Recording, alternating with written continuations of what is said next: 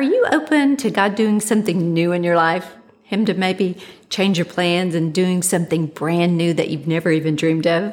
That's what we're going to talk about today. Now, listen to this statement. If you can't let go of your now, you'll never grab hold of your new. Oh, that's good, y'all. You got to let go of your now to grab hold of your new. Now, have you ever thought that God just might want to do something new in your life? And you know, the chances are when he does something new, it's probably not going to look like anything that you've ever experienced before. Why? He wants to grow us. He wants to get us out of our comfort zone because he really does have amazing things in store. scripture says in Isaiah 43 19, Behold, I, God, am doing a new thing. God wants to do something new in your life. F. Scott Fitzgerald said this It's never too late to become who you want to be. I hope you live a life that you're proud of. And if you find that you're not, I hope you have the strength to start over. I love that. You know, we all know change isn't easy, but it's going to happen in our lives. We may not like it, but sooner or later, we're going to be faced with situations that really do pull us out of our comfort zones. Situations that challenge us to grow and stretch us beyond our limits. Y'all, that's inevitable. And we can either be open to the change and growth, or we can shrink back, remain the same, and stay in our comfort zone. You know, if you think about things in your life that have happened that maybe it was a trial, maybe it was an obstacle, maybe it was just a difficult time, the most difficult time in your life. Chances are you probably remember details like you've never even thought of. You know, like I can remember when my dad passed away in 1999, he passed away at 454. I can remember the scenario. I can remember it like it was yesterday because it made a profound impact on my life. It was a monumental moment that made a lasting impact. Now, for me and my family, you know, we weren't expecting my dad to die. He'd been sick for a while, but honestly, I didn't think he was going to die. I'm the youngest kid, and you know, that just doesn't doesn't enter my mind or it didn't enter my mind. So his death was a shock to all of us. Now he lived a long good life. He was 77 years old. Do you know almost instantly after my father's death, 6 minutes later, the news was on in his hospital room. A reporter got on there and announced Daddy's death, and then he gave the statistics of if a son or daughter took over the church. You know what those statistics said? That the church would more than likely fail. Tell you something, y'all, that wasn't good news. We weren't expecting my dad to die. And then just six minutes later, we have this reporter that's giving us news that we didn't want to hear. See, you have to come at it from our perspective. My dad and mom had pastored that church for well over 40 years. And now all of us, all of my brothers and sisters and I had the weight of this church on our shoulders. Didn't know how we were going to pastor a church. We didn't know how we would ever fill my dad's shoes. It was too much for our minds to conceive. We didn't know how it was going to work.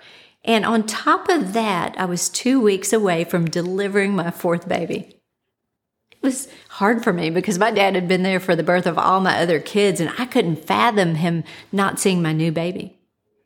Now listen, even though we didn't have it all figured out, God did. He showed up in a big way. Thank the Lord. The process of moving on without our dad, it was so difficult and it was challenging because we were all stepping up into something new, something we hadn't done before. We were being so stretched out of our comfort zone, y'all, that it wasn't even funny. the great news God was always there. He was leading us every step of the way. Doesn't mean it wasn't difficult, but thank God He was faithful. Now, I can't even imagine what would have happened if we would have all crumbled under pressure after Daddy's death. Things wouldn't have turned out the way they are now. We could have missed out on the next thing God wanted us to do with the church and within the lives of each of us. You know, sometimes our lives have to be shaken up to get us to the place that we're destined to be. And it's often in the chaos and the uncertainty of our lives that we find our direction and we also find our purpose. I just want to encourage you today. Don't stay within the limits of what you already know. Don't get comfortable living the way you've lived for all these years. Let me tell you what I know from experience. Fear will keep you stuck. Fear will keep you doing the same thing. Fear will keep you from stepping out of your comfort zone. Fear will decide what kind of life you're going to live.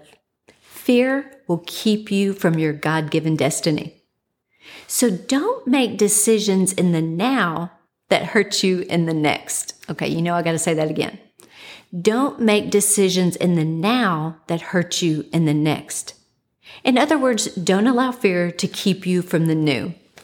Don't be afraid to start over. Don't be afraid to step out in faith.